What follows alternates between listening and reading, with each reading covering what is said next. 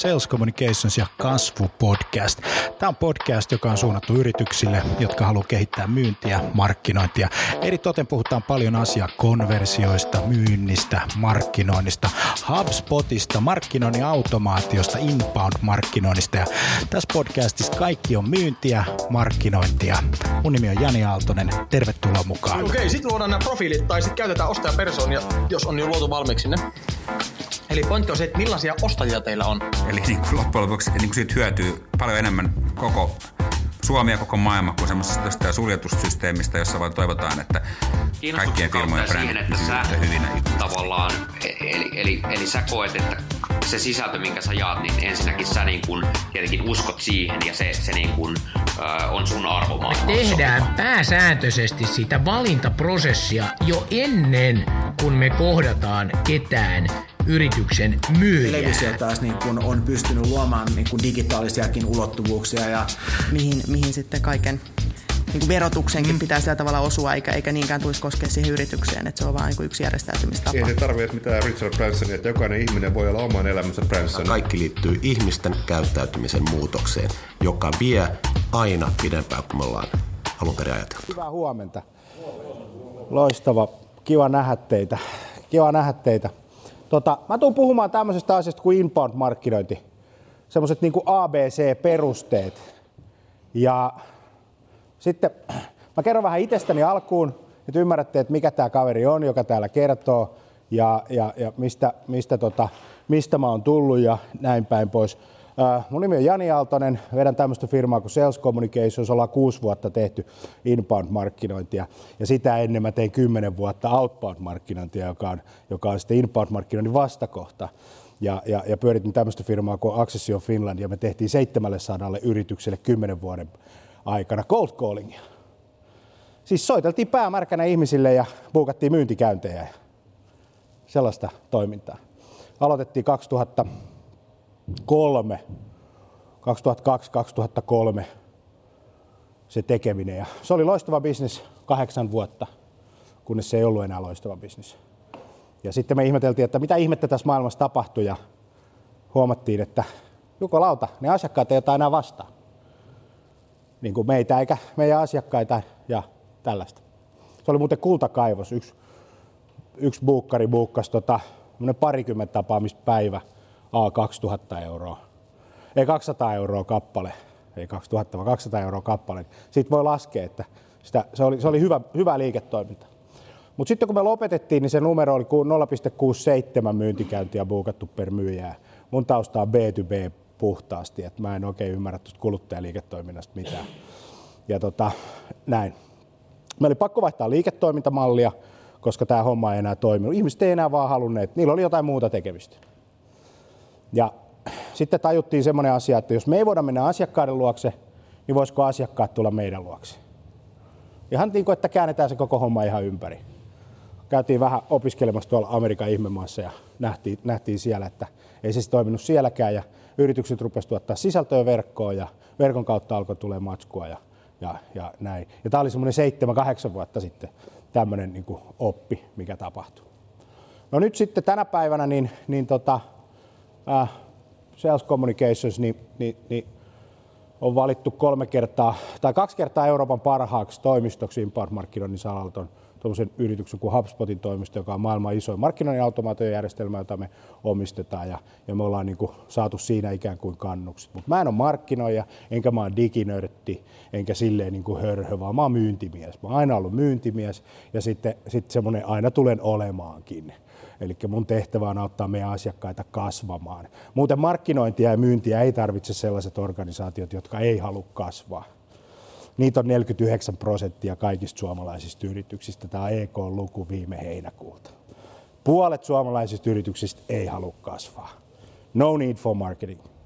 No need for sales. Ne tarvii hyvän ostoorganisaation, ne tarvii hyvät juristit, ne tarvii hyvän talousjohtajan, eikö niin?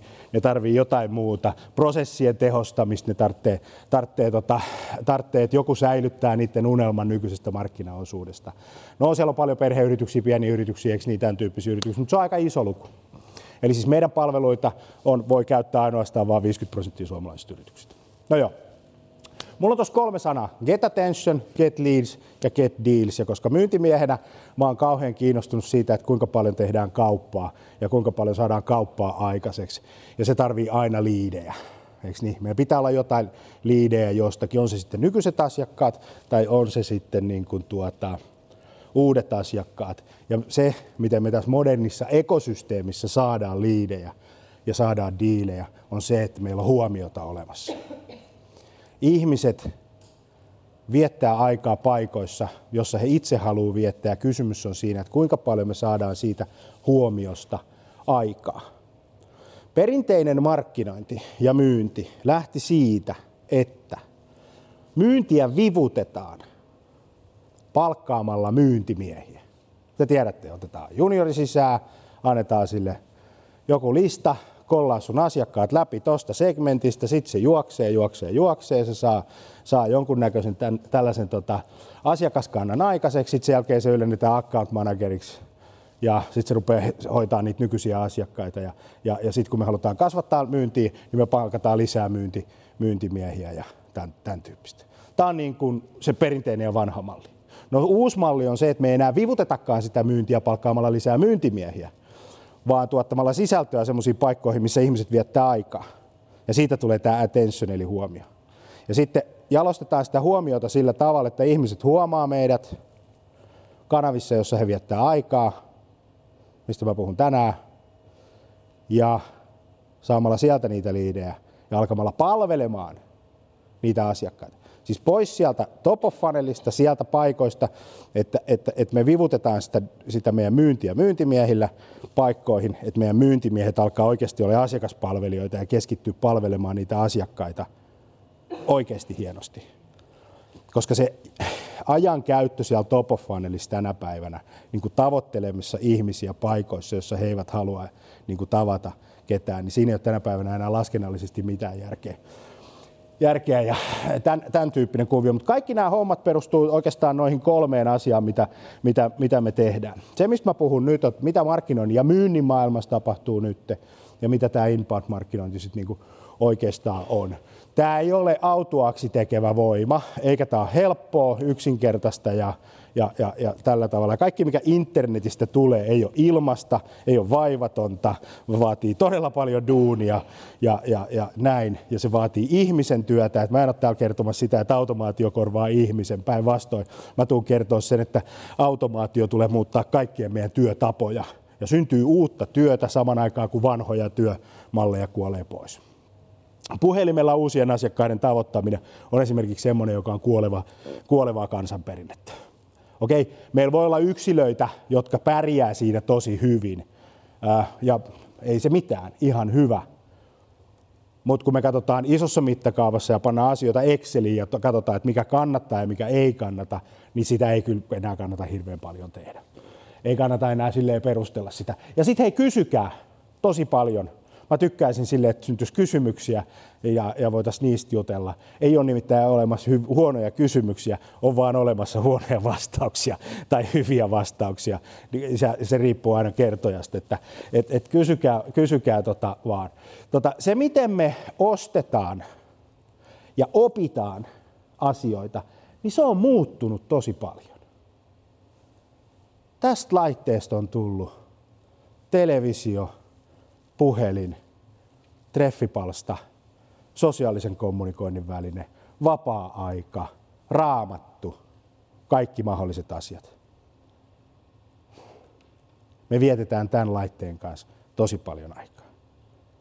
Kysymys kuuluu, kuinka paljon meidän markkinointibudjetista ja ajan käytöstä menee siihen, että me palvellaan meidän asiakkaita, nykyisiä ja tulevia, tämän kanavan kautta usein aika vähän.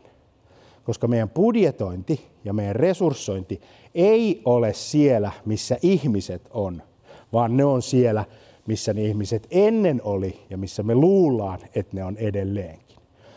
90-luvun alussa, 96 muistaakseni tuli se tupakointikielto toimistoihin. Jotain tällaista. Ihmiset poltti tosi paljon tupakkaa. Ja kun te menitte Dösäpysäkille, niin te näitte jengi vetis paddua siellä. koska se tuotti mielihyvää ja ihmiset oli addiktoituneet siihen tupakointiin. Nyt se tupakointi, se 96 vuoden jälkeen on lähtenyt dramaattiseen laskuun ja vähemmistö ihmisistä polttaa tupakkaa, mutta enemmistö ihmisistä on bussipysäkillä tälleen. Se johtuu siitä, että tämä laite on yhtä addiktoiva. Äh, kannattaa katsoa semmoinen kaveri kuin Simon Sinek äh, tuolta YouTubesta, Millennials. Ja se kertoo semmoisen tarinan siitä, että tämä on yhtä addiktoiva kuin alkoholi, tupakka, huumeet. Ja se johtuu siitä, että joka kerta kun me saadaan viesti, niin meidän aivot erittää dopamiinia. Ja meistä tuntuu hyvälle. Heti kun tulee tauko, niin me otetaan puhelin käteen. Heti kun tulee tyhjä hetki, me otetaan puhelin käteen. Ja jos meillä jotain ihmisinä on vähän, on aika. Ja me ollaan tosi mustasukkaisia siitä ajasta. Tämän päivän markkinoija, kun se ymmärtää ensinnäkin semmoisen asian, että kaikki ei ole meidän asiakkaita. Ja toinen asia, että kun me lopetetaan tuputtaminen, meidän viestin tuputtaminen kaikissa mahdollisissa kanavissa, niin me voidaan alkaa keskittyä sellaiseen tahoon, joka kulkee tittelillä asiakas, semmoiseen ihmiseen. Ja se ihminen käyttäytyy tällä tavalla, että me haetaan niitä informaatioita enemmän verkossa. Jos me halutaan tietää, milloin oli Helsingin olympiakisat, oliko se 52 vai 54, niin me jaksetaan kinata vähän aikaa. Mutta sitten me otetaan Google ja me kysytään ja sitten sen jälkeen homma jatkuu eteenpäin. Debattia ei enää synny kahden ihmisen välille, koska Google tietää sen. Ja nyt muuten semmoinen asia täytyy sanoa, että tämä ei ole B to C tai tämä ei ole B to B. Kato, kukaan ei synny B to B. Kukaan ei synny raksamieheksi. Kukaan ei synny lekuriksi. Me synnytään ihan täysin alasti nollat taulussa siihen todellisuuteen, mikä me sitten myöhemmin opitaan ja mikä meistä sitten tulee. Ja jokainen toimiala siellä toimialan sisältä katsottuna on muuten äärimmäisen mielenkiintoinen niiden itsensä mielestä. Sen toimialan sisällä ja jokaisessa yrityksessä ollaan aina ihan saakelin erilaisissa firmoissa. Mutta tässä kun näkee niin kuin semmoinen 1500 firmaa nähnyt nyt niin kuin hyvin pitkällä, niin tästä näkökulmasta alkaa kysyä semmoisen kysymyksen, mikä on se arvo, mitä me tuotetaan asiakkaalle niissä kanavissa, jossa se asiakas viettää aikaa. Mutta mä puhun tästä lisää, mutta se meidän pitää ymmärtää, että samanaikaisesti se, miten me myydään, pitää muuttua vastaamaan sitä asiakkaiden käytöstä. Ja se ei muutu niin kuin yhdessä yössä, mutta meidän pitää alkaa ymmärtää, missä, meidän, missä todellisuudessa meidän asiakkaat elää. Ja se on se sama todellisuus, missä te itse elätte. Siis sehän ei mene niin, että me kuluttajina ostetaan kaikkea tämän kanavan kautta, mutta sitten me mennään duuniin, niin lähdetään fakseja. Ja odotetaan sitten sieltä faksin edessä, että sieltä tulee niin kuin tavaraa. Tämähän ei toimi näin. Me ollaan kuluttajia kaikki, ja kaikki se, mitä me kuluttajina tehdään, niin tulee myös niin kuin yrityksiin. Järjettömyys on sitä, että me ajatellaan, että me tehdään samoja asioita vuodesta toiseen. Eikö niin? Ja me odotetaan jotenkin niin kuin ihmeellisesti, että syntyy niin kuin erilaisia tuloksia. Mutta tosiasia me, me nähdään semmoinen asia, että se meidän roi laskee koko ajan niissä perinteisissä toiminnoissa. Jos me pystytään se roi laskemaan, siis sijoitetun pääoman tuotto. On se pääoma sitten käytettyä aikaa tai käytettyä rahaa, ei sillä mitään väliä. Tai osaamista. Perinteiset markkinoijathan ei pysty todistamaan mitään. Ne puhuu brändistä ja tämmöisestä tunnettuudesta ja tämmöisestä ummakummasta, joka, jonka todistettavuus sit bisnekselle on vähintäänkin niin kuin kyseenalainen. Nyt mä vähän kärjistän, koska tunnettuudella on hirveän suuri merkitys ja brändillä on hirveän suuri merkitys. Mutta jos mä myyntimiehenä katson sitä asiaa, niin mä haluan tietää, paljonko tulee kauppaa, missä ajassa ja, ja, ja, ja, ja tota, tällä tavalla. Että mä voin mittaa sitä. Nyt kun me puhutaan niin tästä internetin työkalusta, jossa inbound-markkinointi vahvasti toimii, niin me pystytään laskemaan se ROI niin kuin näin. Eikä sitä tarvitse minkään Excelin läpi pyörittää, vaan se on siinä edessä koko ajan. Niin se on niin kuin silleen mielenkiintoista, että jos, jos outbound-telemarkkinoijana me laskettiin sitä, että kuinka monta myyntikäyntiä meidän, tota, tai kuinka monta puhelua meidän ihmiset tekee, kuinka monta tapaamista ne saa, kuinka monta tarjousta ne saa, niin nyt me lasketaan sitä, että kuinka paljon me saadaan huomiota, kuinka paljon siitä tulee liidejä, kuinka paljon niistä liideistä tulee tarjouksia ja kuinka paljon ne tarjoukset johtaa kauppaan ja missä ajassa. Tätä hommaa voi johtaa numeroiden kautta niin, että ei tarvitse perustella mitään kummallista. Jos ei pysty perustelemaan, ei tiedä. Ja uskonto muuten ei kuulu tähän. Että jos joku sanoo, että mä uskon jotain, niin se yleensä se usko katoaa heti, kun tieto tulee. Elikkä, elikkä tota, ja sitten jos on semmoisia fundamenttiuskovaisia, se tiedätte, että kun antaa tietoa tosi paljon, niin mikään ei mene perille, kun se usko on niin vahva. Niin onneksi tämä ei ole uskonto, vaan tämä on ihan tämmöistä niin kuin yksinkertaisesti miesten ja naisten yksinkertaista puuhastelua, joka menee numeroissa. Paljon meillä on huomiota, paljonko me saadaan liidejä siitä huomiosta, kuinka nopeasti me pystytään kontaktoimaan ne liidit, ja kuinka monta kauppaa me saadaan aikaiseksi mikä on meidän asiakkuuden arvo ja bla bla bla, jolloin me voidaan laskea asiakashankintakustannus, eli kuinka paljon me saadaan tota, ää, millä, millä teholla me saadaan kauppaa. Eli jos mä laitan euron tänne, kuinka monta euroa tulee takaisin ja missä ajassa. Tämä on yksi sellainen tutkimus, tämä on vähän pieni, mutta tämä on globaali, globaali stadia. Siinä kysyttiin tämmöinen kysymys niin kuin yrityksiltä, että mikä on markkinoinnin te- keskeinen tehtävä. Keskeinen tehtävä on konvertoida liidejä ja tukea myyntiä niin, että myynti saa niistä liideistä diilejä. Se on markkinoinnin tehtävä. Mä voin laittaa nämä kalvot teille. Saatte, saatte itsellenne. Markkinoinnin keskeisin tehtävä, miksi markkinointi on olemassa, on se, että teillä myynnillä on lisää liidejä. Ja se markkinoinnin onnistumista tulkitaan sillä tavalla, kuinka monta kappaletta niitä on ja mikä on niiden laatu. Ja myynnin tehtävä on myydä ne, ja myyntiä tulkitaan sillä tavalla, kuinka hyvin se pystyy jatkojalostamaan siitä tuotetuista liideistä kauppoja. Simple. Ja jokaisen markkinoijan ja yrityksen pitää pystyä niin tämä, tämä prosessi jollain tavalla mallintamaan, jos markkinointi ja myynti on investointi. Sehän voi olla kulueräkin.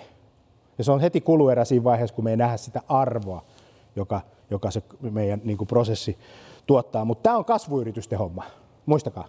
Tämä ei ole yritysten homma, joka haluaa säilyttää nykyisen tilan. Ne ei tee tämmöisellä asialla yhtään mitään. Vaan siellä pitää karsia kustannuksia, koska kannattavuudella on merkitystä, suurempi merkitys kuin kasvulla. Tämä on siis kasvuyrityksen juttu. Suomalaiset käyttää mobiilidataa eniten maailmassa. Tämä on Hesarista otettu kalvo, OECDn study, ne on kigoja. Sitä datamäärää, paljonko liikkuu. Eli tämä Suomen jengi on maailman parasta tässä.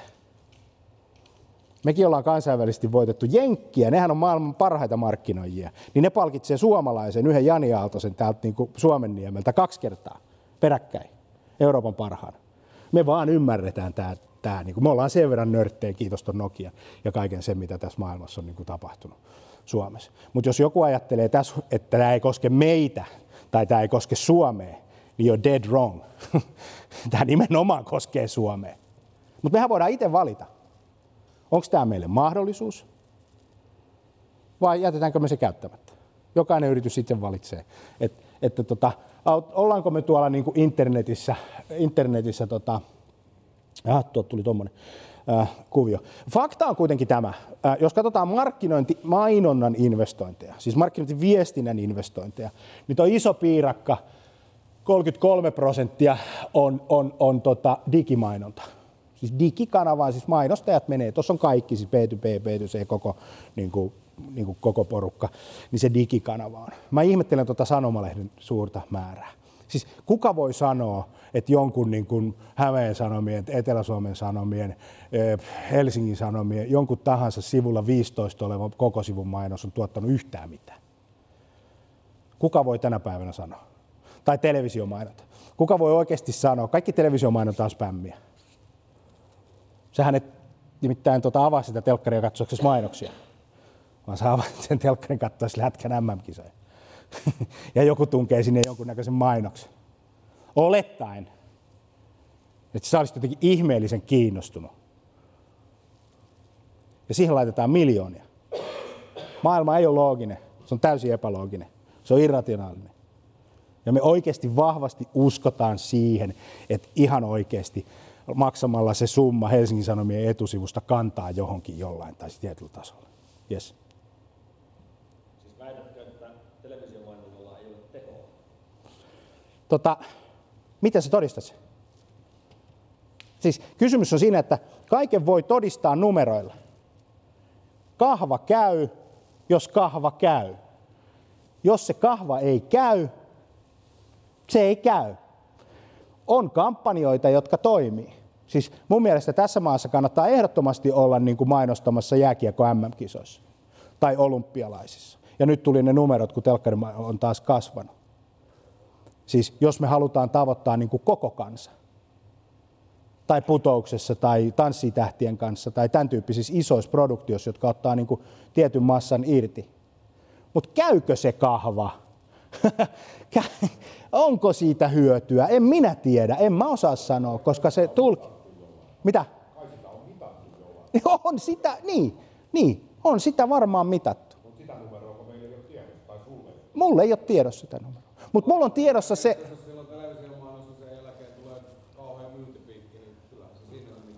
Niin. Se ongelma on vaan siinä. Niin. Exactly.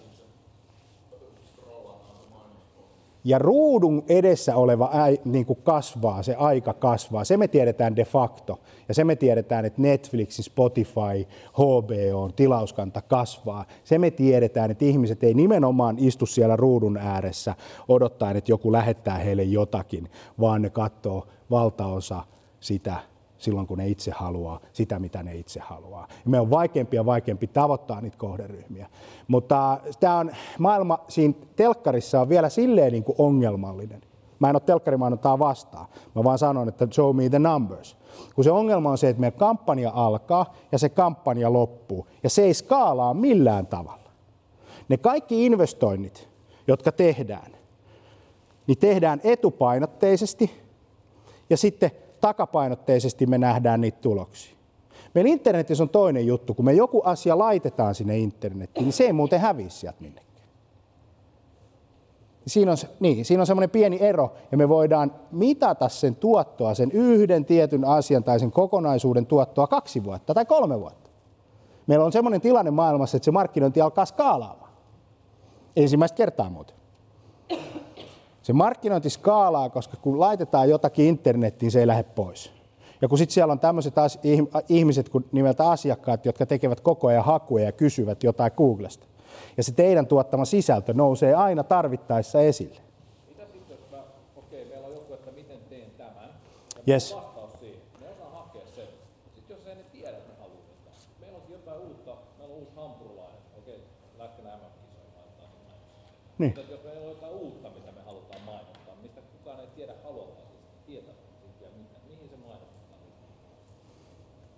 Sinne, missä se kohderyhmä on. Sinne, missä se kohderyhmä on. Tietenkin. Tot... Niin. No, mä en ollut siis telkkarimainona, enkä, enkä tota, no radios mä tiedän jotakin, kun mä oon siellä seitsemän vuotta ollut, tai lehtimainona asiantuntija. Mutta se, mistä mä niin tiedän sen, että, että numerot kertoo, missä se porukka on. Ja internetissä meillä on muuten semmoinen maailma, että me tiedetään, missä se porukka on. Jos me otetaan vaikka Facebook, niin me tiedetään paljon, kun puhutaan Facebookista kohta, se on mielenkiintoinen mielenkiintoinen. Me tiedetään, kuinka monta yksikköä siellä on. Me tiedetään niiden nimet, me tiedetään niiden identiteetti, ja ne on vapaaehtoisesti sen antanut. Ja mitä enemmän meillä on niin kuin materiaalia, johon ihmiset tulee, ja vapaaehtoisesti antaa itsestään informaatiota, niin me tiedetään siitä porukasta Nyt kun tulee GDPR, Facebook teki muutoksen kaksi viikkoa sitten, yrityksiltä on pääsy kielletty feedille. GDPR takaa sen, että teidän kannassa ei saa olla ketään, kuka sinne ei ole vapaaehtoisesti halunnut.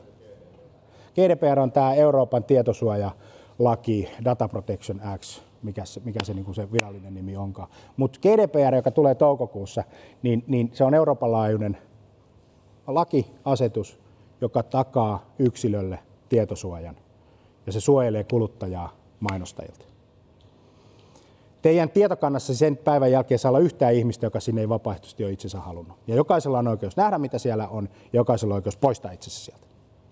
Eli se, mitä tapahtuu, on se, että, että tota, merkityksellisyys ja sisällön tuotanto ja, ja se merkityksellisten asioiden ää, tuominen on entistä entistä tärkeämpää. Outbound-markkinoille tämä on iso ongelma, jotka ostaa esimerkiksi ostolistoja ja kaiken näköistä muuta ja spämmää tuolla menemään. Niiden bisnes loppuu. Se sanktio on vissiin kolme pinnaa liikevaihdosta. Voi olla. Et, et, et, tota, mutta mä nyt en usko, että siinä, siinä ketään ruvetaan heti sakottelemaan, mutta se kuitenkin täytyy muistaa, että tämä maailman henki on tämmöinen. Eli, eli tä, tätä rupeaa niin kuin tapahtumaan. Elikkä, ja, ja Facebook poisti kaikki yhtiöt sieltä. Et ainoa tapa päästä Facebookin feedille ostaa mainontaa tai sitten tehdä sellaista sisältöä, jota ihmiset haluaa kuluttaa ja jakaa ja tykätä siitä. Sitten se lähtee niin kuin leviin virallisesti. Ja, ja, ja, ja, ja, ja tällä tavalla. Mutta ei tämä niin kuin yksinkertaisemmaksi mene, kyllä tämä menee monimutkaisemmaksi. Ja, mutta se, mikä pitää aina muistaa, että jos me muistetaan palvella sitä ihmistä, ihmistä niin tota, me voitetaan. Mobiili, tässä on ihan tämmöisiä globaaleja lukuja siitä, että miten käytetään. Suomessa nämä on vähän isompia nämä numerot, äh, johtuen tästä meidän käytöstä, mutta tuossa on niin kuin, ikäryhmät ja mobiilikäyttö ja sitten computer laptop käyttö, niin tämä kertoo hyvin selkeästi sen, että, että tota, alle 44-vuotiaat on, on, on enemmistö tuolla mobiilissa ja alle 35-vuotiaat. Ja sitten vanhemmat ikäryhmät enemmän tekee desktopilla töitä tai ja mitä tahansa käyttävät sitä niin kuin mediana. Mutta siis kun ajatellaan, että 3, 5 ja 50 välillä on 15 vuotta, että sehän ei kauhean pitkä aika ole loppupeleissä ole, niin tämä asia ei kyllä mene silleen, että tuo desktop olisi niin kuin se tulevaisuuden voittaja, vaan kaikki mitä me tehdään, meidän pitäisi tehdä mobile first koska se on niin kuin tulevaisuutta. Et kun teette verkossa mitä tahansa, niitähän suunnitellaan desktop-muotoon, niin mä lähtisin siitä, että suunniteltaisiin nyt niin kuin suoraan mobiilimuotoon. Ja sitten se homma alkaa niin kuin pelittää siellä. Et, et siitä, siitä niin kuin se, se iso, iso massa, tämän tyyppinen. Ää, se, missä nämä videot on erittäin hyviä, jos katsotaan niin kuin sisältölajeja, mitä näissä kanavissa niin kuin kulutetaan, niin videot on semmoinen, että kulutetaan kaikkein keskittyneesti. Me katsotaan keskittyneesti videoita ja sitten joitain muita asioita saatetaan niin kuin skimmata, eli luetaan niin kuin highlightit ja lähdetään pois. Nyt tässä ajankäytössä käy vielä semmoinen mielenkiintoinen juttu, että Google Haut menee ylös niin kuin radikaalisti, 20-25 prosenttia ne kasvaa joka vuosi. Samanaikaisesti ajankäyttö menee alas koko ajan. Eli meillä on keskittymiskyky tosi pieni. Kun me ei tarvita keskittyä enää hakemaan asioita, kun ne haut tulee heti. Tänään on päivä, kun Apple aloittaa USAssa, UKssa ja tuolla myynnin, se HomePodi tulee, se semmoinen kaiutin juttu, no tosi makea homma, mikä on yhteydessä nettiin ja siellä on Siri ja sä voit puhua sille ja näin, ja se tulee helmikuun 10. päivä Suomen markkinoille myyntiin. Ja kun Apple tekee mitä tahansa, niin siitä tulee iso juttu. Tää, ne jätkät myy enemmän kelloja kuin Sveitsin kelloteollisuus yhteensä ja me aletaan puhumaan tälle laitteelle. Me puhutaan kohtsille tötterölle, joka on kotona. Jengi rupeaa entistä enemmän puhua sille, niin se haku tulee siihen puheeseenkin. Eli nyt kun te olette tehnyt, kuinka joku asia tehdään, mistä voi ostaa jotain tiettyjä juttuja, niin ne, niitä kohta kysytään. Te tiedätte, että kun te teette himas remppaa tai jotain muuta juttua, niin ky- aika moni käy katsoa YouTubesta jonkun vinkin tai Googlesta kysyy, miten tämä homma niin tehdään. Ja nämä lisääntyy koko ajan, koko ajan, kaikissa ikäryhmissä. Yes. muuttuuko niin kuin tämmöisen vanhemman ikäryhmän käyttäytyminen niin kuin siihen nuoremman tavallaan tuohon suuntaan, että kun tulee näitä uusia omaksuu oikeasti. Eli varmaan arkkitehdi ei rupea niin kuin kännykällä piirtää autokädikuvia, mutta niin kuin tavallaan ajatuksena se, että, että, niin kuin, että, että, että jos vaan ihan kalkkis, niin rupeeko mä käyttää sitä Applen kelloa ja niin poispäin. Onko siitä tutkimustulosta? jos me tiedetään, mikä meidän ikäryhmä, mihin me haarukoidaan, vaikka päättäjät, ikäluokkaa tämä, niin mitä ne käyttää? No, jos ajatellaan isosta kuvasta, niin kaikki käyttää internetiä. Ja kaikki käyttää Googlea. Niin tästä me voidaan olla niin yhtä mieltä. Ää, ja, ja, ja, ja tota, sitten vähemmistö on se jengi, joka ei käytä. Enemmistö on se porukka, joka käyttää. Kiertäkää nyt asiakkailla ja kattokaa, mitä ne käyttää. Oikeasti. Ja sitten jos teillä on data, niin te näette sieltä Google Analyticsista, että kuka tulee, milloin tulee. Tai te sitä te ette näe, kuka tulee, mutta näette, mistä tulee, mihin ne menee, millä ne tulee. Niin antaa jotain kuvaa teille.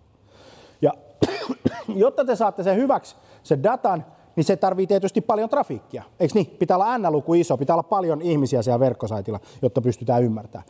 Niin mun mielestä tässä uudessa ekosysteemissä, tässä internetissä, kun kaiken voidaan mitata, niin just mietitään, että mikä luku me tarvitaan ja mistä me se hankitaan. Ja sitten hankitaan se luku ja kaikki perustuu dataan ja se luku on läpinäkyvä ja sen luvun perusteella tehdään niin kuin tulkintoja. Mun on vaikea sanoa yksittäisen yrityksen ja verkkosivuston niin kuin tilanteesta, kun mä en ole nähnyt niitä numeroita. Mutta, mutta tota, ää, Arkkitehdeistä semmoinen, että ihan hyvä nähdä, että kuinka moni piirtää esimerkiksi iPadilla. Niitä on aika paljon. Tällä kynällä piirtäjiä. On muuten hyvä kynä. Ja koko ajan enemmän ja enemmän. Siis tämä maailmahan ei mene niin, että me ruvettaisiin kaikki kuuntelemaan dingoa. Palattaisiin vuoteen 85. Ei se mene silleen. Siellä on uudet bändit. Vaikka me vielä rollareita dikkaillaankin. Mutta, mutta, tota, mutta, mutta kyllä se menee silleen, että eteenpäinhän tämä menee tämä maailma. Ää, tästä kännykästä vielä sen verran, että et, et, et tämä on niinku viimeinen laite. Kaikissa ikäryhmissä näkyy muuten semmoinen homma, että tuolla vanhemmissakin, että tämä on viimeinen asia, mitä me tehdään, kun me mennään nukkumaan. Ja tämä on luultavasti herätyskellokin vielä sitten. Ja sitten kun noustaan, niin katsotaan uutiset tästä. Ja sitten tuo youngsterisukupolvi istuu tuolla vessaskin. Mutta noista youngstereista on tulos vanhoja. aika, se aika hoitaa yleensä tämän ongelman niin tosi nätisti veke. Mutta sehän ei ole silleen, että me palattaisiin. Siis kukaan teistähän ei tee semmoisia juttuja, mitä isi ja äiti teki. Vaan kyllä ne, jokainen sukupolvi tekee aina ne omat niin kuin, juttunsa ja tälleen. Mutta se ei ole kaukana. Mun täytyy sanoa, että se ei ole kaukana. Jos me katsotaan Facebookia, niin se tavoittaa Suomessa eniten suuria ikäluokkia. Youngsterithan ei enää mene sinne Facebookiin, kun iskä ja äiti on siellä, tai mummu ja pappa on siellä. Mitä? Nimenomaan. Nimenomaan. Että kyllä se Facebook on, mutta mut tota, to, tota ei taas voi todistaa numeroilla, että se on niinku enemmän tämmöinen empiirinen, koska vaan, ne on siellä. Kato, kun ne on Instagramissa, ne on Whatsappissa ja se on Facebookin ekosysteemi. Joo, no tota, sitten tässä on tämmöinen yksi study. Toi pieni intialainen tuossa on, on tota, Damesh Shah, joka on yksi HubSpotin perustajia. Tämä on otettu kuva Bostonista yhdeltä messuilta.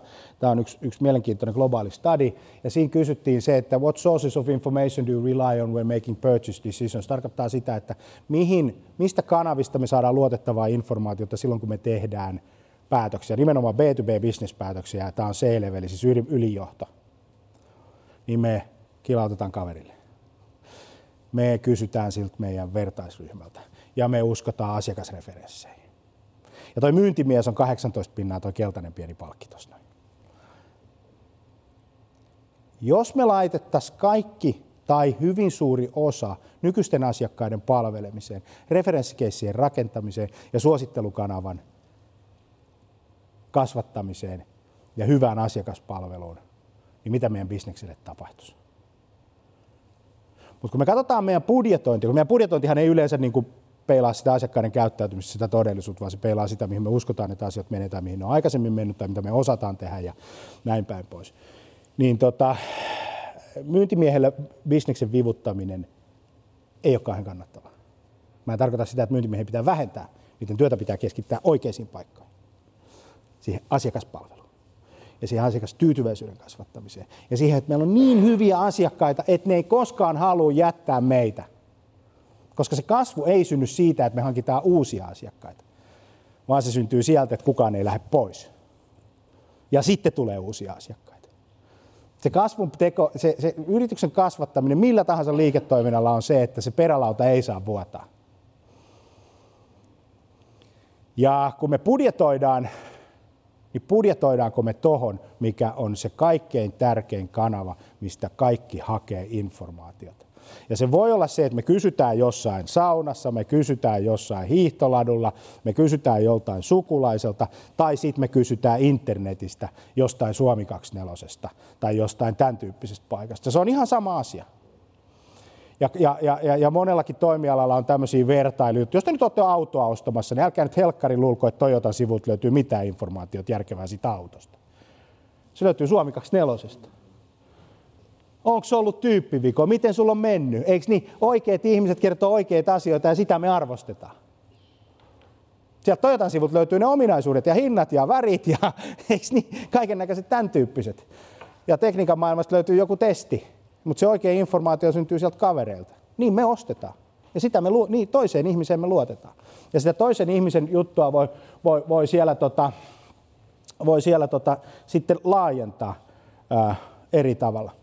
Se, miten me käytetään tätä sosiaalista mediaa, on se, että tuossa on globaali luku, niin se kasvaa koko ajan. 2017 135 minuuttia. eli yli kaksi tuntia päivässä overall. Nyt on mielenkiintoista nähdä, että kuinka paljon se nyt on, että meneekö 150 minuuttiin päivässä. Mutta yli 10 tuntia kuitenkin ruudun ääressä ollaan. Ja tämä aika on niin kuin mielenkiintoinen. Kaikki se markkinointi, että viekö se mun aikaa vai tuoko se mulle jotain arvoa, niin tämä on aina hyvä juttu. Kun te menette paikkoihin, jossa te kerrotte itsestänne ja te ette tunne sitä porukkaa, niin luultavaa on, että se menee ohi se teidän viesti. That's the problem of TV advertising. et, et, et, tota, tota, tota. Ja se on se cold callingin ongelma. Jos me vietetään aikaa tavoitellaksemme ihmisiä joltain randomin listalta, niin, niin se, ja, ja, ja varastaaksemme sen aikaa. Hei, anna mulle aikaa, että mä kerron vähän meistä. Tähän on se perusjuttu. Mä kerron vähän meistä, kuinka hyvä mä oon, kuinka erinomainen, kuinka bla bla bla bla bla bla bla. Jos me, asia, jos me myyjinä käännettäisikin se juttu sillä tavalla, että kun niillä asiakkailla on niitä kysymyksiä, niin me vastattaisikin niihin ja me palveltaisikin. Ja me annettaisiin se kaikki materiaali, mitä me tehdään, niin for free pyytettävästi sen sillä tavalla, että se asiakas saa siitä jotain arvoa. Ja se vaikuttaa siihen myynnin johtamiseen sillä tavalla, että meidän on pakko mennä pois määräjohtamisesta ja ruoskasta ja tämän tyyppisestä, eli mitataan esimerkiksi käyntimäärä. Käyntimäärän mittaaminen tar- tarkoittaa, tai puhelumäärä. Se tarkoittaa yleensä sitä, että me mitataan sitä, kuinka paljon hevonen juoksee.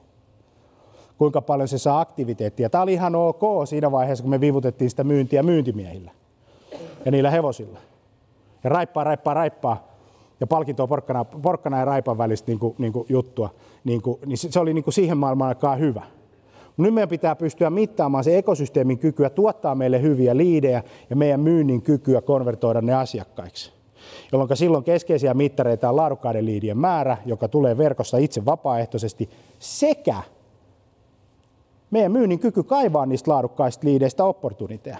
Koska onhan se niin, että jos markkinointi tuottaa laadukkaita liidejä, joka on se perustehtävä markkinoinnilla, niin myynnin pitää sitten pystyä konvertoimaan ne hyvällä teholla. Että jos halutaan tiettyjä asiakkaita ja niitä nyt annetaan tuohon 10 kappaletta, niin kyllä sitä pitää 50, 60, 70, 80 prosentin erolla pystyä sitten konvertoimaan niitä asiakkaita sitten. Eikö niin? Ja me ei vivuteta siellä top fanelissa enää. Me vivutetaan siinä keskivaiheessa, koska tämä internet ja automaatio hoitaa sen top fanelin. Meillä on esimerkiksi sellainen tilanne, että me ei buukata myyntikäyntejä. Meillä on kalenterit internetissä meidän asiakkaita varten, että silloin kun he haluavat, niin he buukkaavat. Ja arvatkaa milloin ne buukkaa. Lauantai-aamuna ja sunnuntai-iltana. Ja ne buukkaa ne maanantaille ja tiistaille. Sieltä tulee koko ajan entistä enemmän. Jos ne asiakkaat osaa buukata muuten ton parturin, elokuvan, lääkärin, No on se nyt ihme, jos se nyt teitä osaa buukata. Siis oikeasti.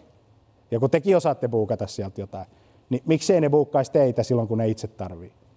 24 7 365. Kaikki asiakaspalvelut, jotka on 84 auki, on vanha-aikaisia. Koska ihmiset ei toimi 24 7 ihmiset toimii epätyypillisinä aikoina. Jos te haluatte tietää, missä teidän asiakkaat ja mitkä ne ajankohdat on, niin menkää katsoa teidän Google Analyticsin.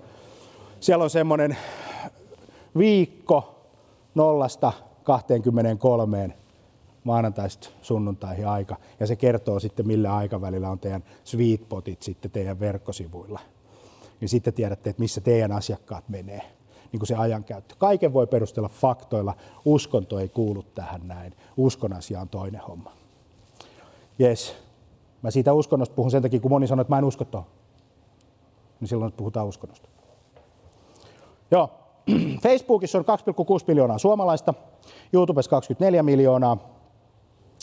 Ja, ja, ja, ja tällä tavalla LinkedIn on hyvin, hyvin tärkeä B2B-kanava. Ja, ja nythän kaikki ei ole kaikissa paikoissa. Osa on jossain. Ja joku pieni osa ei ole missään. Mutta valtaosa ihmisistä on jossain. Se me tiedetään. 2,1 miljoonaa ihmistä päivässä – on Facebookissa. Joka päivä. Ajatelkaa, vähän yli viiden miljoonan kanssa. Lähes puolet suomalaisista on tavoitettavissa joka päivä.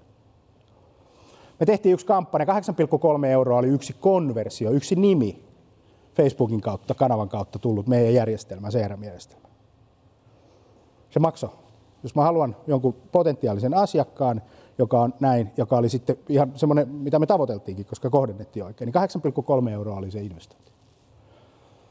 Mutta maailma ei ole rationaalinen. Ää, mä käytän vähän flappia. Meillä oli yksi keissi. Asiakas laittoi 40 000 euroa Alma Mediaa. Ja sitten se laittoi Facebook, Google niin kuin kanavaan neljä tonnia. Sai molemmista 40 liidiä. Molemmista sai 40 liidiä. Tämä oli siis 100 euroa. Tämä oli siis 1000 euroa. Nämä oli vielä osaltaan samoja ihmisiä vielä. Niin se sanoi mulle, että Jani, mä en usko tuohon, panna Facebook pois. Koska nämä liidit, jotka tulee kauppalehdestä, on laadukkaampia. Koska siellä on sitä brändiä ja tällaista. Fine. Kaikki ei halua maksaa 100 euroa, jotkut haluaa maksaa 1000 euroa, mutta silleen me ollaan semmoisia ihmisiä me ollaan. Et, et, et, et me koetaan, että jos me ollaan jossain mediaympäristössä, niin se on meille niin kuin arvokasta. Mutta kun meidän pitää katsoa, että mitä me saadaan sieltä. Ja järkevä markkinoija hakee alihinnoiteltua huomiota, kun tämä on ostamisen juttu. Nämä perinteiset mediat on ylihinnoiteltuja medioita. Meidän pitää hakea alihinnoiteltuja medioita. Kuinka paljon meidän, niin kun, jos me vivutetaan medialla, niin meidän pitää saada se hinta alaspäin sieltä. Ja nyt tällä hetkellä Facebookin ekosysteemi tarjoaa loistavat mahdollisuudet tavoittaa ihmisiä halvalla. Joka tarkoittaa silloin sitä, että me saadaan vaan siitä investoinnista parempi tuotto. Myyntimies ajattelee silleen, että se tarvii liidejä. Kenelle mä myyn? Mistä tulee seuraava kauppa on tärkeä kysymys, eikö niin? Silloin meidän pitää tulkita sitä kanavaa sen mukaan, mistä me saadaan semmoisia, kenelle voidaan myydä. Mitäkin tiettyjä juttuja. Facebook on hyvä. No WhatsApp on iso, iso kanava, 2,3 miljoonaa aktiivista käyttäjää. Snapchat ei välttämättä koske teitä, mutta tämä on mielenkiintoinen juttu. Vähän on pienellä luvut, mutta mä voin, mä voin toimia oikolukijana. Tota noin. Tässä on viime syyskuusta suomalaisten ihmisten internetin käyttö. Vähän karjistettu esimerkki, mutta tässä on top 10. Tässä on 10 suosituinta sivustoa, missä Suomen kansa käy. Ykkösenä on google.fi. Kakkosena on YouTube. Kol- kolmosena on google.com. Siis top kolme. Joka on siis yhtä paljon kuin kaikki loput seitsemän yhteensä. Menee Google-ekosysteemi. Siis jo pelkästään näkymällä Google-ekosysteemissä, silloin kun teidän asiakkaat hakee, ratkaisee niin kuin aika monta ongelmaa teiltä. Joko mainonnalla, se on helppoa. Se ongelma on vain siinä, että se mainonta ei toimi. Sitä voidaan käyttää tukimediana. Internetissä toimii se ykköspaikka tai kakkospaikka siellä Googlessa. Kysymys kuuluu, että, että kuinka paljon teillä on ykköspaikkoja ja kakkospaikkoja, kuinka paljon te olette vastaamassa teidän asiakkaiden esittämiin kysymyksiin. Niin sillä te ratkaisette teidän huomiosta ainakin 30 prosenttia jos se 40 prosenttia.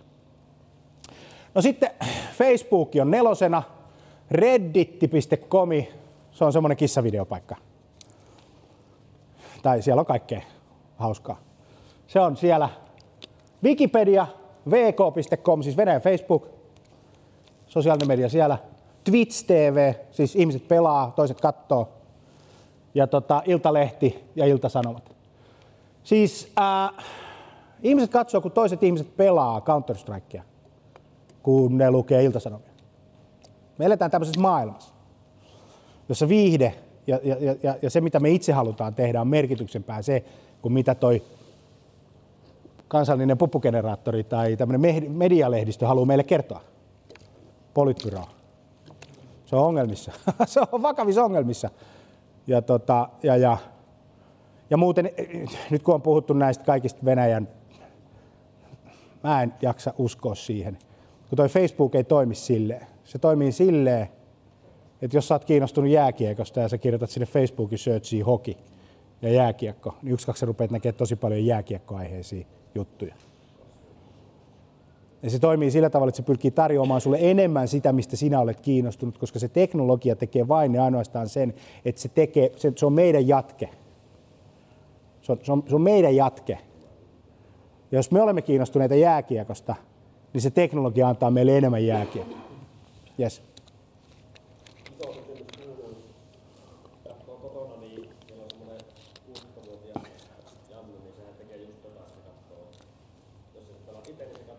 Toiset pelaa, niin. Mutta se kysymys kuuluu, että tekeekö sitä samaa 25-vuotiaana? Todennäköisesti tekee. Niin en, siis vaikea sanoa. Osa meistä lopettaa pelaamisen, kun lapset syntyy ja ne lapset vie ne PlayStationit. en tiedä. Oliko kysymys? Okei. Okay. Yes. Tota, se on aina mielenkiintoista. Mutta kysykää itseltänne, oletteko vanhempienne kaltaisia? Hmm. Tuliko teistä? Mä aina kuvittelin, että, että itse kun mä olin niin murrosias, että jumalauta, jouduks mä kuuntelen Reijo Taipaletta, kun mä oon ton ikäinen. Niin onneksi mun ei tarvinnut. Mä voin kuunnella ihan sitä, mitä mä itse halusin. Ei, en kuuntele. Ei. Ja silloin kuunneltiin sitä. Se oli kova juttu. No joo, mutta siis älkää nyt vaan kuvitelko, että no iltasanomat ja iltalehdet menee tonne ylös. Että et, et, et, Google jotenkin laskisi. Tai että Facebookissa pääsisi jotenkin eroon ja tämä paha uni menisi pois. Ja me kaikki voitaisiin aina herätä joka päivä ja se sanomalehti odottaisi meitä ja kahvikuppi odottaisi meitä ja, ja, tota, ja ei, ei, eihän sitä nyt tapahdu se. Ei faksittu takas. I'm sorry. Eikä teleksi. It's not gonna happen. ja me emme tule elämään ikinä sellaista aikaa, että meillä on yleisohjelma ja rinnakkaisohjelma, jossa on Rock Radio lauantaisin kello 16 ja Oxid kello 18. Me ei, se maailma ei tule takaisin. Missä meillä olisi valtiojohtoinen ää, tuota, tiedotuskanava kansalle. Ja se menee niin, että toi Facebook ottaa isomman summan tuosta koko globaalista niin kuin mainosrahasta, ja sama koskee Googlea. Ja Google ei muuten kiinnosta penniä niin yksikään markkinoija. Siitä ei kiinnosta yhtään, mitä te teette. Sitä kiinnostaa ainoastaan vaan se, että kuinka hyvin he palvelee heidän asiakkaita. Ja kuinka hyvin he pystyvät vastaamaan heidän asiakkaiden esittämiin, esittämiin tota, ää, kysymyksiin. Tässä on meidän asiakkaiden alkulähde. 60 prosenttia tulee online, 40 prosenttia tulee offline.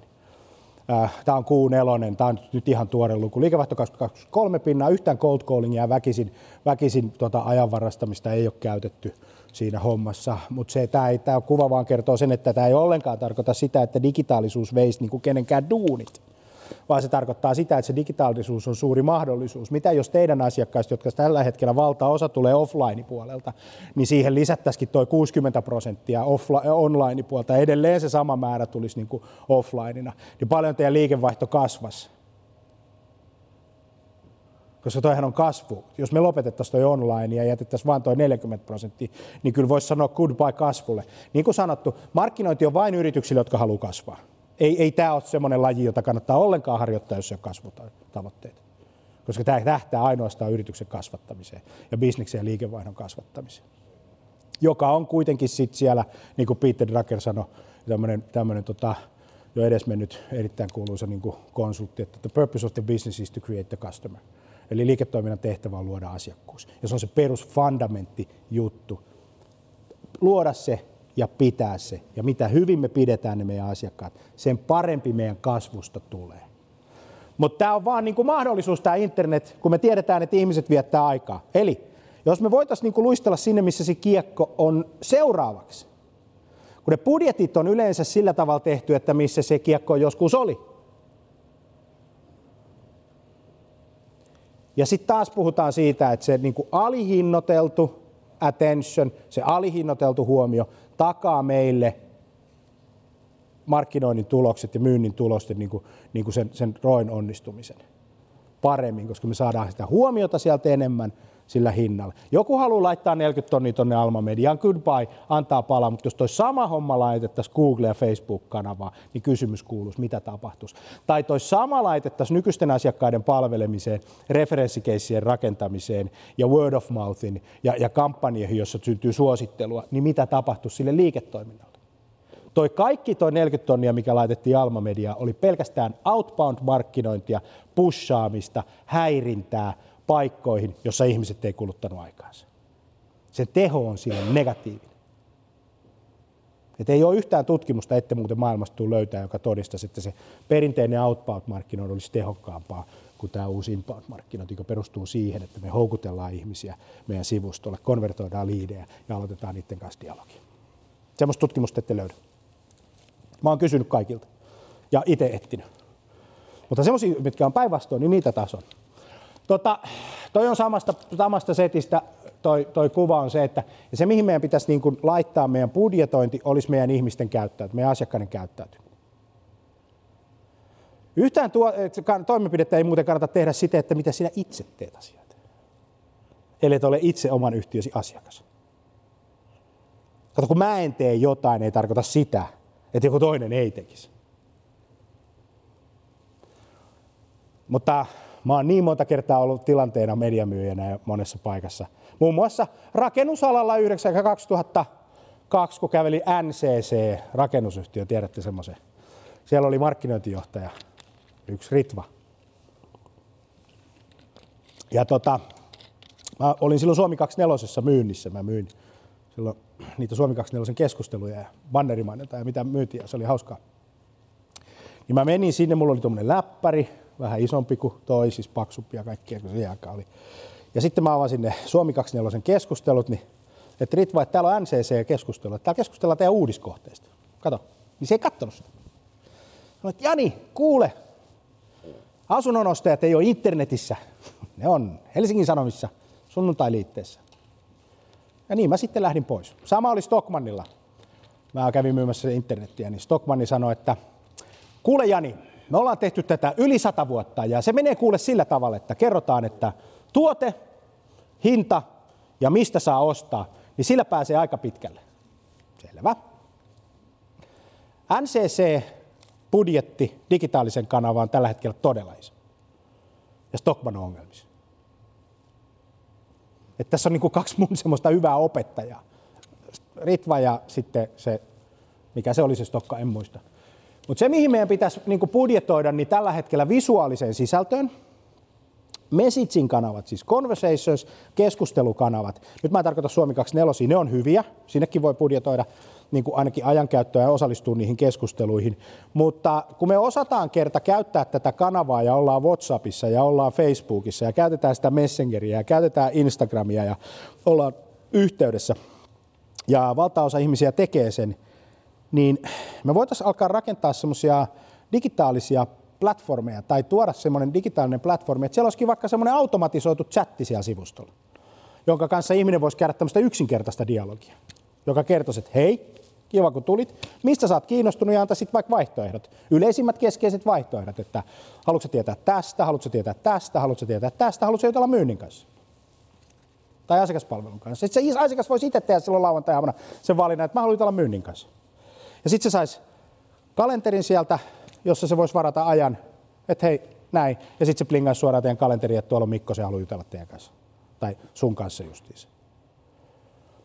Niin silloin, tää, niin dia, silloin se kohtaaminen muuttuu dialoginomaiseksi, ja kun se on automatisoitu, niin se palvelee 24-7, 365. Se palvelee siis koko ajan. Riippumatta siitä, oletteko te lomalla vai ettekö ole. Siis Manuaalisesti vivuttaminen on hirveän hankalaa, kun ihmiset jää sairaslomalle, ne vaihtaa työpaikkaa, eikö niin? Siellä on kaiken näköistä tällaista, ne ei jaksa ja, ja, ja työaikakin on vain kahdeksan tuntia päivässä ja se ei niin kuin kanna se koko homma. Niin sen takia meidän kannata ihmistä vivuttaa niin paljon, vaan tarjoa sille niin kuin käyttää sitä konetta palvelemaan sitä asiakasta yksinkertaisissa peruspalvelutehtävissä. Koska sen se osaa. Sehän ei vielä osaa kauhean monimutkaisia asioita. Ja sitten tuon niin kuin perinteisen public relationsin ja kaiken ton viemisen niin kuin sosiaaliseen mediaan, niin se kantaisi. 57 prosenttia ihmisistä on, on, on, on valmiita tekemään sen botin kanssa interaktioita. Tota, ja puolet ihmisistä voisi ostaa jotain siltä botilta. Mä ostan esimerkiksi pizzaa botilta. Siis kotipizzalla on tämmöinen botti tuolla Messengerillä. Niin siltä voi ostaa pizzaa ja se tuo sen kotiin. Se on hyvä. Suosittelen kokeilemaan. Sitten se muistaa, mitä sä oot tilannut, jos kysyt, tilatko sitä samaa ja viisihenkinen perhe ja kukaan ei syö koskaan mitään mutta kuin samaa pizzaa, niin tämähän on hirveän yksinkertaista. Näin, niin tota, tällä tavalla. Tuossa on meidän, kun botti buukkaa myynnin tapaamiset, niin tämmöinen mielenkiintoinen luku, niin, niin tämä on siis tammikuun 2018, tämä on siis tuore luku. Mä otin tämän tänä aamuna. Niin tuossa tota, näkyy, että, että 421 kertaa botti on näytetty jollekin ihmiselle. Siitä 8 prosenttia on alkanut conversation, eli 8 prosenttia niistä on, on aloittanut sen botin kanssa niin kuin keskustelun, ja niistä 81 prosenttia on vienyt sen keskustelun loppuun saakka, siis jonnekin päätepisteeseen. Ja sieltä on buukattu seitsemän tapaamista, niin kuin sivujen kautta. Ne on muuten semmoisia, että sit jos niistä tulee opportuniteja, niin miten, te, miten sitä ei voi sitten voittaa sitä kauppaa? kun se asiakaskerta itse tuli, kaikki tietää sen, että kun se asiakas itse soittaa, niin sehän on kaikkein herkkua. Jos me voitaisiin tätä niin kuin laajentaa mahdollisimman paljon, niin se helpottaisi meidän kaikkien niin kuin tekemistä, tekemistä tosi paljon. Mutta se on se, se, on se tota, teknologinen juttu. 40, 74 prosenttia on käyttänyt tota, ha, tota voice searchia, eli, eli, eli äänellä puhunut siis puhelimelle. Mä olin siis joulupöydässä, mun, mun tota, vaimon siskon ex-mies, niin meillä tuli se jouluevankeli, kun luetaan sen. Niin se sanoi yksi puhelimelle, jouluevankeliumi. No niin, tossa, se antoi se tyttärelle. Sitten se lukisi. Siis mä katsoin, että hei, että se on 50 vähän reilut. Vau. Wow. Että aika hyvä. Siis sanoi, että ei jaksa enää naputella. Että puhuu puhelimelle. Se kertoo kyllä. Ja tota, 40 prosenttia voisi ostaa jotain Facebookista ja, ja tällä tavalla. Pointti on siinä vaan, että et, et, et mä haluan niin kertoa semmoisen maailman ja semmoisen suuren mahdollisuuden, joka on niin hyödyntämättä, josta voisi saada kiinni. Ja se homma toimii sillä tavalla, että inbound-markkinointi yksinkertaisesti menee ja noudattelee tämmöistä niin neljäportaista niin prosessia. Tämä on yritykselle silleen hyvä, koska kaikki mitä yritys tekee, jos me halutaan kannattavuutta, me halutaan kasvua, niin meidän kannattaa hankkia prosesseja, jotka on skaalautuvia, mitattavia ja ne monist, niitä voidaan monistaa ja ne on henkilöriippumattomia ja tämä inbound-markkinoinnin prosessi on semmoinen. Ja ensimmäinen asia on, että tuotetaan niin kuin sisältöä tuonne tota, äh, asiakkaan alku, ostoprosessin alkuvaiheeseen ja houkutellaan, niin kuin tuo Attract, houkutellaan ihmisiä eri kanavissa tulemaan meidän verkkoympäristöön. Sitten se verkkoympäristö, joka on rakennettu mobiili, mobiili, käyttöliittymä edellä, sillä tavalla, että se konvertoi liidejä. Tarjotaan jotain arvokasta. Nyt kun sä olet täällä hyvä asiakas, niin olisit se kiinnostunut tästä ja sen jälkeen me saadaan sieltä se identiteetti. Mutta se pitää olla, se olisi se kiinnostunut tästä näin niin arvokasta, että se on valmis jättää itselleen it, niin kuin tämän yhteystiedon. Siis kukaan meistähän ei jättele yhteystietoa, kun joku pyytelee. Vaan me jätetään sen vastikkeellisesti. Mä saan jotain arvokasta ja mä annan sitä vastaan mun identiteetin. Tälleen tämä inbound-markkinointi toimii. Jos niitä ei tuu niitä yhteystietoja, niin sitten tietää, että se ei toimi se sisältö. Eli se ei merkitse mitään sille kohderyhmälle, koska sitten kun se alkaa merkitsee, niin niitä tulee tosi paljon. Ja sitten seuraava vaihe on viedä tuohon kolmanteen paikkaan, että meillä on liidejä, sitten viedään ne, viedään ne tuota CRM ja myynti alkaa ottaa yhteyttä. Tuossa on muuten hirveän tärkeää se, että se reaktioaika, kun liidi tulee verkosta, kuinka nopeasti me otetaan se kiinni. Me tiedetään, että se on hakenut jotain Googlesta, se on meillä tuossa noin. Jos me saadaan se äkkiä kiinni, niin me päästään siihen intentioon, siihen tarkoitukseen ja siihen, niin kuin juuri siihen aikaikkunaan, kun hän miettii sitä. Ja sitten joku miettii, että onko tämä spookia, että sitten sille soitetaan. No ei se ole spookia, kato, kun se on itse jättänyt ne yhteystietonsa sinne. Se tietää, että te tiedätte. ei se ole spookia. Ja sitten kun se tehdään oikein, sitä asiakasta palvellen eikä myyden, myyden yhtään mitään, vaan sitä asiakasta palvellen, niin se kokee sen hyvänä asiakaspalveluna. Se kokee sen hyvänä asiakaspalveluna. Hyvä, kun sä soitit, mä just mietinkin tätä. No niin, mietit, kun sä just tulit, eikö niin? Voidaan jutella tästä aiheesta. Ja sitten se viimeinen vaihe on sitten se, että, että tota, kun meillä on nykyisiä asiakkaita, niin koitetaan niin kun saada niistä mahdollisimman monta promoottoria. Eli kuinka moni meidän asiakkaista suosittelee meitä. Se on niin kuin hyvä asia. Ja siinä on tuommoinen asia kuin smart content, semmoinen älykäs content. Verkkosivuja ja verkkoympäristöjä suunnitellaan tänä päivänä. Ja tämä on, tämä on silleen niin kuin mielenkiintoista, koska 90 prosenttia verkkosivusuunnittelijoista ei osaa suunnitella tähän päivään, ne suunnittelee entiseen päivään. Ja me nähdään se, kun me haetaan verkkosivusuunnittelua, että me saadaan jotain ihmisiä, jotka on suunnitellut esitteitä. Siis tämmöisiä pdf tämmöisiä painettuja esitteitä. Mitä me semmoisilla tehdään? Ei mitään. Me tarvitaan ihmisiä, jotka osaa suunnitella mobiilin kanavaa, semmoisia ei ole. No, verkkosivuja kun tehdään, niin yleensä tehdään sillä tavalla, että ne on yksi ulotteisia. Eli tehdään yksi verkkosivu, joka suunnataan kaikille. No mitä järkeä siinä on? Ei mitään järkeä.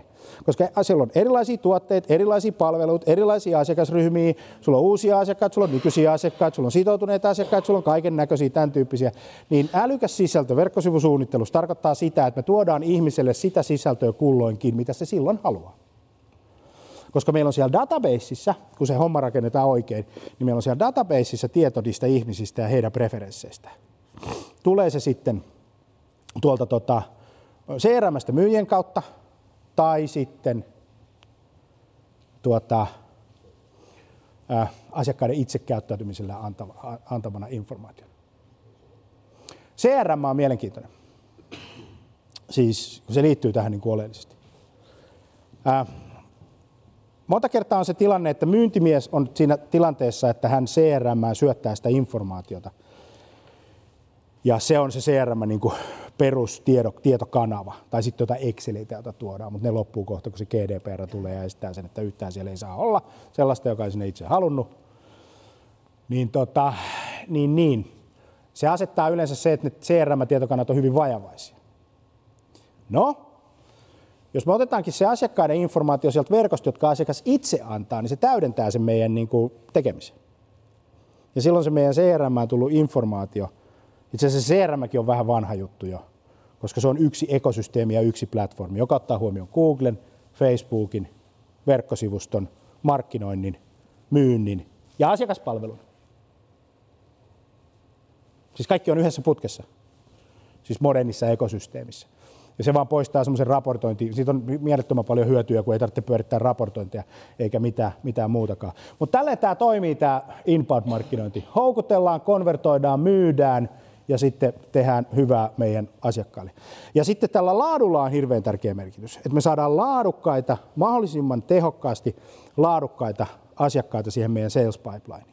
Ja sisällöntuotannossa se tarkoittaa sitä, että tota, jokaisella ihmisellä on jotain ongelmia, jotain mahdollisuuksia. Jokaisella ihmisellä on spesifiä tarpeita, jokaisella ihmisellä on jotain, jotain, jotain ongelmia. Jos te menette katsoa teidän outboxiin, menkää katsomaan outboxiin, sähköpostin outboxiin. Kaikki käy inboxissa, mutta outboxi on mielenkiintoinen. Outboxista löytyy ne kaikki kysymykset, mitä te vastaatte asiakkaille. Ja ei ole mitään järkeä enää 2018, että jokainen teistä kirjoittaa sen saman vastauksen samaan kysymykseen manuaalisesti. Kun se on luultavasti se kysymys, minkä se asiakas kysyy jo sieltä Googlesta. Se on tehotonta duunia, että 20 henkeä kirjoittaa vastauksia samaan kysymykseen sähköpostilla.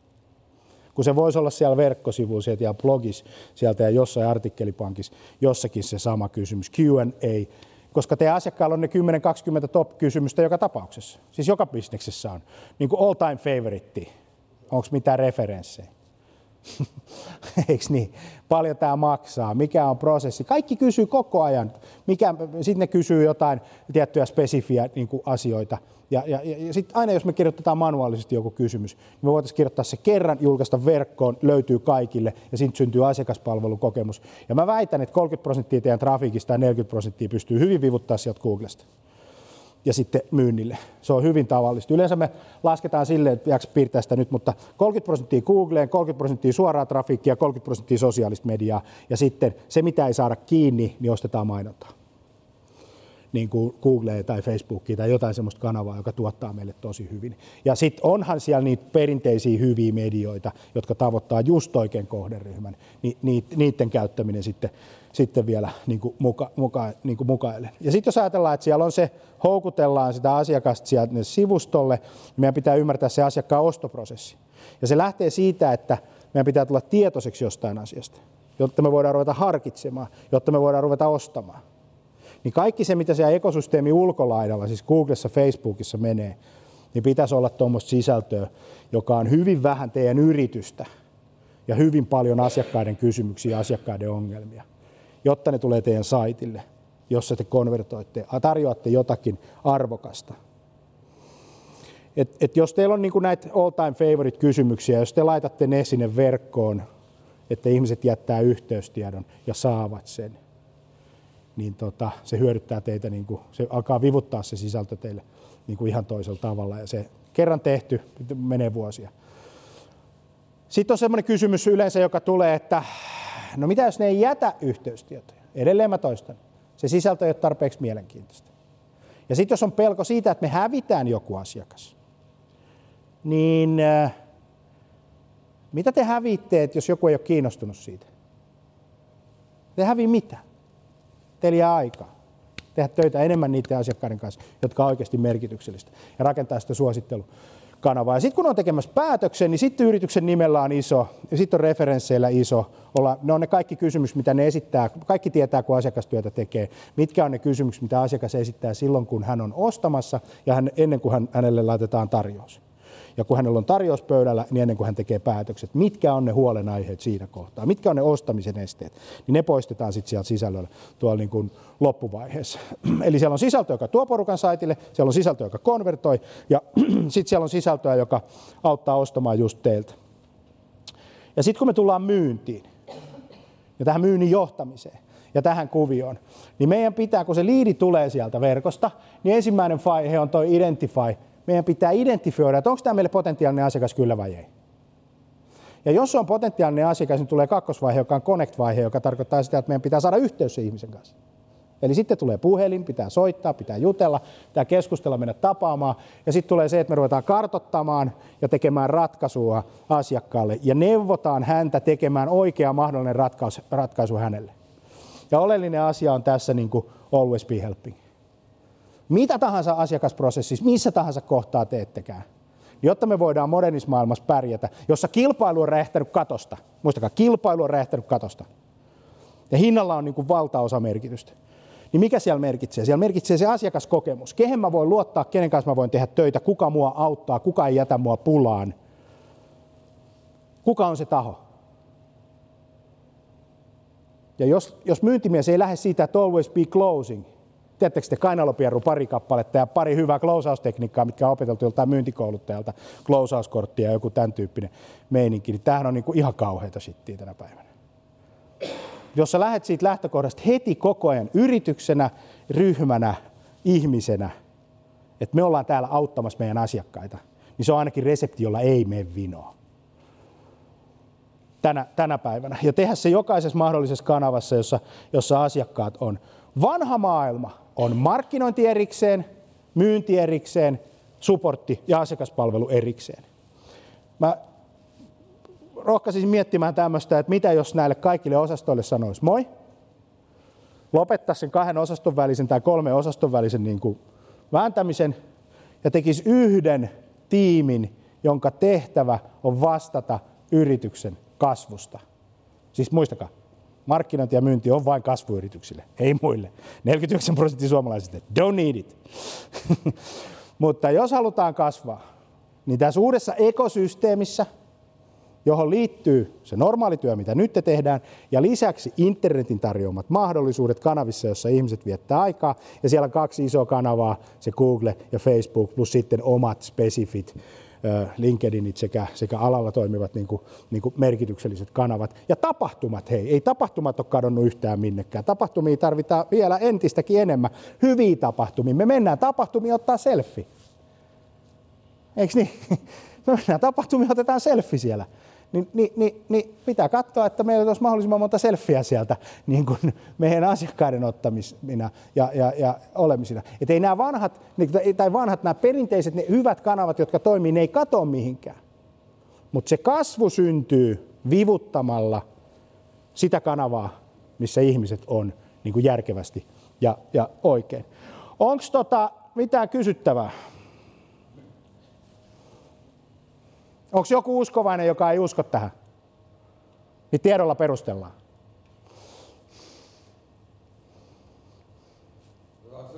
Pieni harjoitus. Joo. Katsotaan täältä keskustelu 24 sivua, täällä on potentiaalinen kaveri. Niin. Pistin sikatuotteet hakuun. Ja Onko kellään kokemuksia sikatuotteista löytyvästä kosteutusmassasta? Kellarin nurkkaan meinaa kertoa vähän kosteutta ja ajattelin, olisiko kyseessä, kyseisestä aineesta mitä apua. Salaojaa ei ole varaa antaa tunnusta. Mitäs me nyt tehdään? Milloin se on laittanut se? Mikä päivä se on? Onko siellä joku päivämäärä?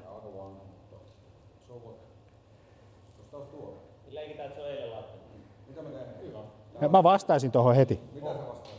No mä vastaisin, mä en nyt tunne sitä tuotetta enkä sitä, mutta mä vastaisin asiantuntijamaisesti, että mitä hänen kannattaa tuossa tilanteessa tehdä. Mitä? Me emme saa olla suunnittelijoita. Suunnittelijat on eri. Meidän pitää vastata, että ei me saa kertoa, me sanoa, että ota, ota, ota rakennussuunnittelija yhteys. Mutta onko teillä se tieto? Onko teillä se tieto? Mitä pi- kaverin pitää tehdä tuossa? No vasta, siis on se vastaus mikä tahansa, koska mä en tiedä sitä oikeaa vastausta. Niin. Mä en tiedä sitä vastausta oikeasti, että mitä sen pitäisi tehdä, mutta sen vastauksen mä tiedän tuohon kysymykseen, mitä sä esitit. Mä vastaisin sille asiakkaalle äkkiä jotakin. Ja sitten, jotta me saataisiin tietää mahdollisimman paljon näitä, niin Google Alerts on muuten tosi hyvä. Siis se on ilmainen palvelu, johon te voitte esimerkiksi viedä koko teidän tuoterepertuaarin. Ja kaikki semmoiset keskeiset kysymykset. Joka kerta kun joku kysyy jotakin, niin heti kun Google-algoritmi nappaa siitä kiinni internetissä, niin se toimittaa sen teille, sen tiedon niin kuin automaattisesti, että toi ihminen kysyy tätä asiaa, te voitte vastata siihen. Mä vastaisin tuohon, koska se on hyvä asiakaspalvelua, että, että moi, että nyt tuossa tilanteessa mä suosittelen tekemään näin ja näin ja näin ja näin. Jos tarvitset lisätietoa, niin tuossa on linkki. Mä tekisin niin. Maalle porukalle oikeastaan kysymys, kuka siihen vastaa, kuka seuraa näitä Toi on hyvä kysymys. kysymys, niin oikein tapa ratkaista tuo on, että sä teet sinne ulos salaun. Jos ei sulla ole rahaa, niin mitä sä vastaat siihen? Ei, mikä tuo on Suomea niin oikein organisaation sisällä. Se pitää organisoida se prosessi. Se on uusi prosessi, joka pitää organisoida.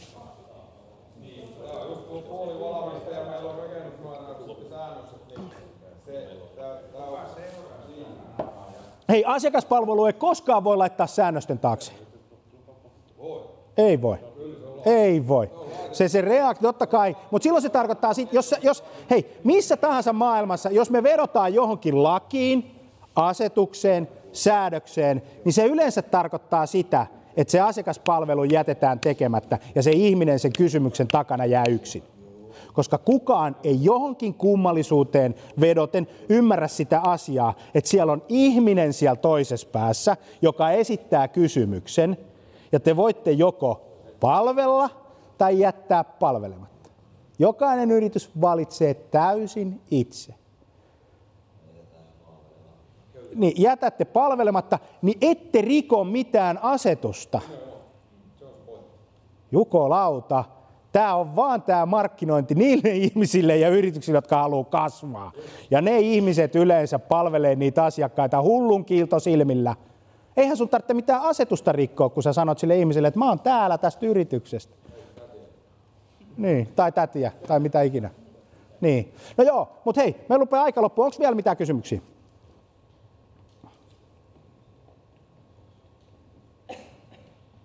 Jos ei ole, niin sitten, niin.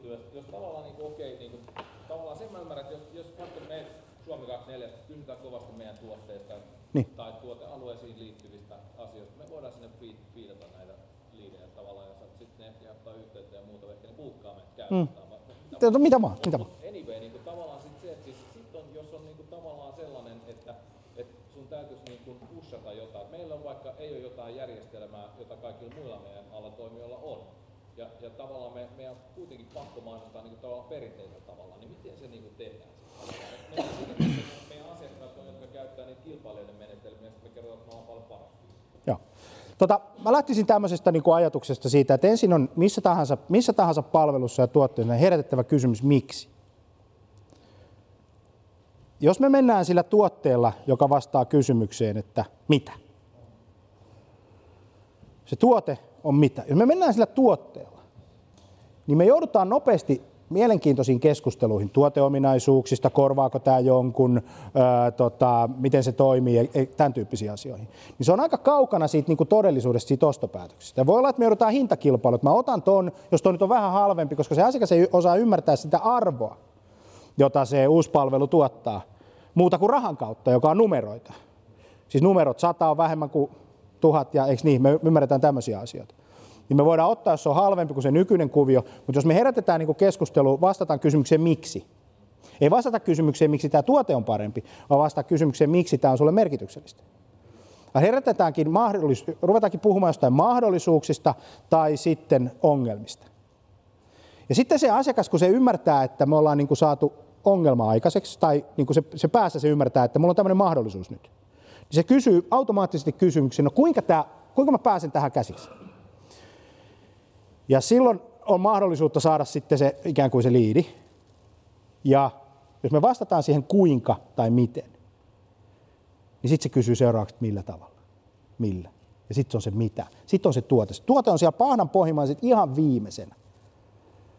Koska jos me herätetään kysymys sieltä isosta niin kuin mittakaavasta, niin meillä on paljon laajempi kohderyhmä heti ensi vaiheessa ja sitten se menee pikkuhiljaa niin kuin pienempään. Ja sitten me voidaan vastata, miksi tämä on hyvä. Sitten tulee referenssit, sitten tulee teidän yritys, sitten tulee hinta, tulee kaikki tämän tyyppiset, mutta se ymmärtää sen kontekstin, se ymmärtää sen koko homman. Näin. Ja moni markkinoija menee väärin paikkoihin, kertoo vääriä asioita. Siis ihmisille, jotka ei ymmärrä siitä perustuotteesta yhtään mitään, tähän hassataan hirveän paljon niin kuin rahaa niin kuin ne, niin kuin tähän, tähän niin kuin toimintaan. Jos ajattelee sitä, että miten se filosofisesti toimii, että jos me ollaan myyntimies ja me huomataan pieni ongelma jossakin, niin älkää nyt vaan menkö ratkaise sitä. Vaan sitten olisi niin kuin, hyvä myyntimies laajentaa sitä ongelmaa siellä asiakkaan mielessä ja päässä. Ja siellä se alkaa puhumaan, se laajentaa, että hitto soiko, että sulla on tommonen. Tiesit sä, että mitä tapahtuu, kun käy näin? Ja tiesit sä, että jos sä hoidat tuon homman, niin sit sä saat tällaisia tällaisia, niin kuin sun edut on tällaiset ja tällaiset, ja se laajentaa. Se on vähän niin kuin, että jos meillä on pieni haava, niin ei me nyt tuoda siihen laastari, vaan suolaa. Ja veitsi ja avataan se käsi niin, että se luu näkyy ja kaadetaan lisää suolaa ja sitten se kysyy, voit sä auttaa mua? Totta kai. Parsitaan se kasa. Koska jos me mennään liian varhaisessa vaiheessa, niin me törmätään hintakilpailuun. Se ongelma ei ole tarpeeksi suuri, jotta sitä kannattaisi edes lähteä ratkaisemaan. Ja, ja, ja, ja tämä on niin filosofisesti silleen, eli nyt jos katsotaan, mitä se käytännössä tarkoittaa, ruvetaan tuottaa sisältöä, joka vastaa siihen kysymykseen miksi. Sitten ruvetaan tuottaa sisältöä, joka vastaa siihen kuinka, ja sitten tuotetaan sisältöä, että mitä, mikä tämä kuvio on. Ja tämä yleensä, tämä tuoteesitemaailma, tämä on aika kivasti kunnossa, referenssit ja kaikki tämän tyyppiset, mutta me tarvittaisiin enemmän sitä sisältöä, joka selittäisi sitä miksi. Miksi joku asia on merkityksellinen. Koska sen jokainen meistä asiakkaana kysyy, miksi mä ostasin tämän, miksi mä ostasin tämän sulta, miksi mä ostasin tämän nyt. Ja nämä on jokainen sellaisia kysymyksiä, joka jokainen me joudutaan asiakastilaisuudessa niin kuin miettimään, että miksi se ostas multa, miksi se ostas sen nyt, miksi se ylipäätään ostas. Ja nämä kaikki vaiheet täytyy käydä läpi. Ja jos me jätetään sille myyntimiehen vastuulle se, niin, niin hyvät osaa sen, mutta ne ei, voi, ne ei voi skaalata sitä juttua. Jos me otetaan se samat knowledge ja se tieto ja viedään se tuonne niin internettiin, missä me voidaan vivuttaa sitä sisältöä ja sitä niin kuin riitsiä, niin tota, tota, tota, sen paremmin meillä menee. Okei, onko muuta? Jos ei ole, sitten mä kiitän, että sain tulla ja toivottavasti tämä oli arvokasta ja mahtavaa niin kuin, ja saitte jotain niin ajatuksia siihen, että, että mitä kaikkea voisi tehdä. Ensimmäinen asia voi olla esimerkiksi se, että rupeaa katsoa sitä Google Analytics-raporttia ja katsoa, että mitä siellä niin sit loppupeleissä tapahtuu. Ja pyrkii kaiken, niin ymmärtää ensin sitä maailmaa ja sitten niin kuin baby stepein lähtee liikkeelle. Ja, ja, ja muistaa, että ei sitä koko maailmaa voi ratkaista kerralla, vaan yksi asia kerrallaan ja sitten, sitten tota, pikkuhiljaa se sieltä niin kuin lähtee. Mutta kiitos paljon ja tota, erittäin hauskaa perjantaita ja hyvää viikonloppua. Kiitos.